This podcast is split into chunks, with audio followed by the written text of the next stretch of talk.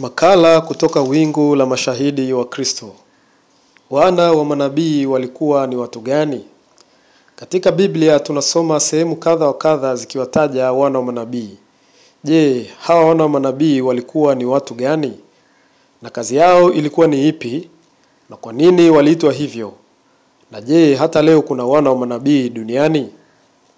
Ni kweli katika Agano la Kale lilikuwepo kundi la watu waliojulikana kama wana wa manabii. Soma kitabu cha Wafalme wa kwanza sura 20 mstari wa 35, Wafalme wa pili sura ya sita mstari wa kwanza, Wafalme wa pili sura ya 4 mstari wa kwanza na Wafalme wa pili sura ya pili mstari wa tano. Watu hawa walikuwa ni manabii wa Mungu ambao walijitia katika kifungo cha kujifunza juu ya nabii zilizotangulia kabla yao. Kumbuka, sio kujifunza jinsi manabii wanavyoishi au wanavyokula au wanavyoona maono. La, hakuna mwanadamu yoyote anaweza kumfundisha mwenzake jinsi ya kuona maono. Hivyo ni vipawa vya Mungu ambavyo ni Mungu mwenyewe anaviweka ndani ya mtu, na hatujifunzi wala tufundishwi na mtu yoyote. Hakuna mtu yoyote anayeweza kumfundisha mwenzake jinsi ya kuota ndoto.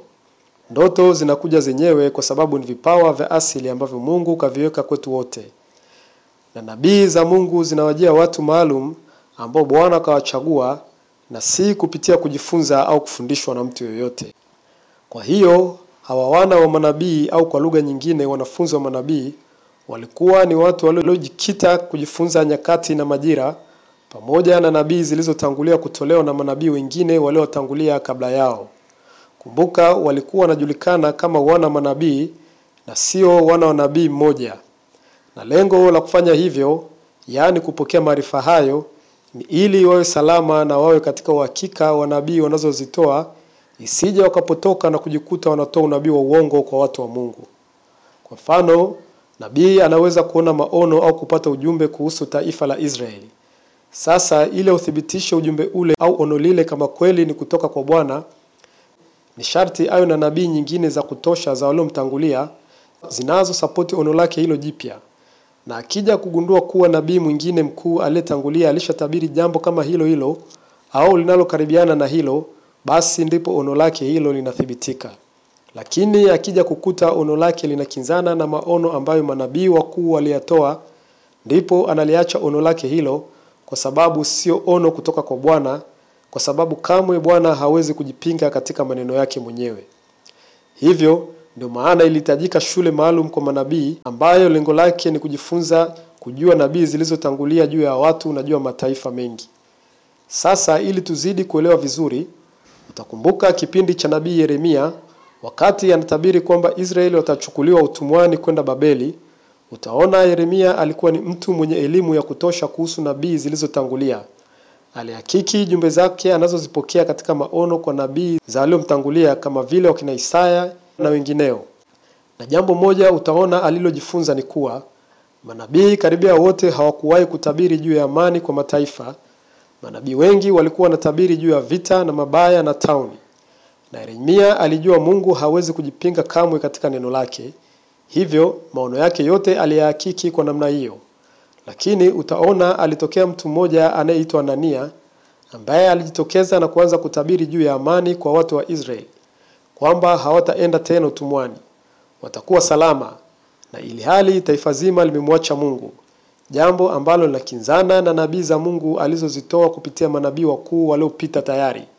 Na Yeremia kuliona hilo, akamwambia Hanania maneno yafuatayo katika kitabu cha Yeremia sura 28 mstari wa saba hadi wa nane. Maandiko anasema, lakini lisikilize sasa neno hili nilisemalo masikioni mwako na masikioni mwa watu wote. Manabii waliokuwako kabla zamani zangu na zamani zako walitabiri juu ya nchi nyingi na juu ya falme kubwa, habari ya vita na mabaya na tauni. Umeona jambo Yeremia alilomwambia huyu Anania.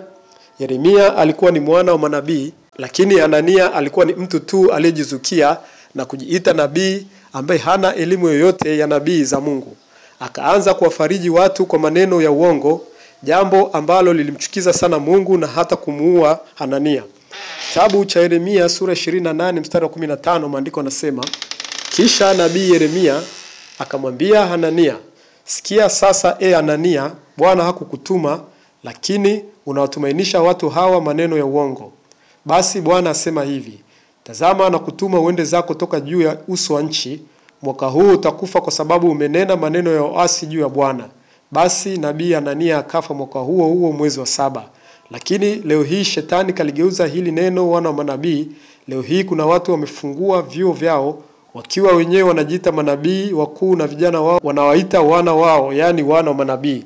Lakini ukiingia katika madarasa yao na kusikia wanachofundishwa ni huzuni nyingi na mambo ya kusikitisha. Utasikia wanachofundishwa ni jinsi ya kuona maono, jinsi ya kutumia na kutengeneza mafuta na chumvi na mengineo. Utaona wanafundishwa mitindo ya maisha na mitindo ya kuongea na kuvaa kama nabii mkuu wao na jinsi ya kumwogopa na kumtukuza baba yao ambaye ndiye nabii mkuu kwao. Na utaona watasomea hata miaka mitano na akitoka hapo wanapewa na vyeti tayari wamekuwa wakufunzi. Ndugu, huo ni uongo wa shetani. Wana wa manabii katika Agano la Kale hawakufundishwa wala hawakuwa wanajifunza mitindo kuongea ya manabii waliotangulia, wala walikuwa hawajifunzi jinsi ya kuona maono, kwa sababu tayari walikuwa na hiyo karama, ndio maana wakaitwa manabii.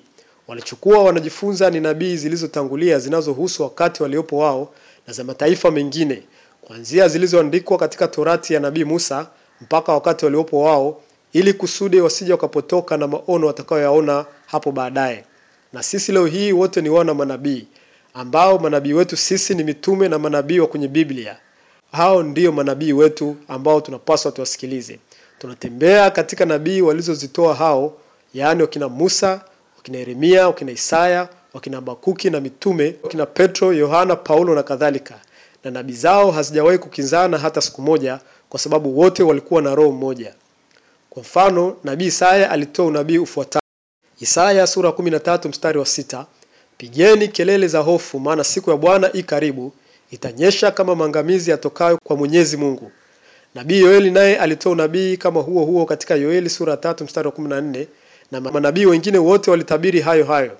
Kwa hiyo ili sisi tuhesabike kuwa wana manabii, ni lazima maono yetu tunayoyaona katika ndoto au kwa wazi ni lazima yapatane na huo nabii wa Isaya na Yoeli na wengineo katika Biblia. Wasipopatana na huo nabii wa Isaya, basi hono hilo au nabii huo ni wa uongo na ni kutoka kwa ule adui Shetani, yaani kutoka kuzimu. Tukiota au tukiona maono ambayo yanatuonyesha au kutuambia kuwa tufurahi, tupige kelele za shangwe kwa sababu siku ya Bwana bado sana, basi ono hilo ni kutoka kwa yule adui Shetani.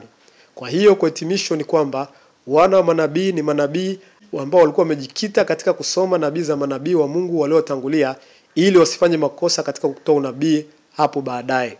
Na sisi ni lazima tuwe wanafunzi wa Biblia, turejee Biblia katika kuhakiki kila neno, turejee Biblia katika kuhakiki kila kitu, na hatupaswi kuamini tu kila jambo ambalo tunalipokea katika ndoto au katika maono. Bwana Yesu na atusaidie. Bwana Yesu na atubariki. Maran Atha Shalom.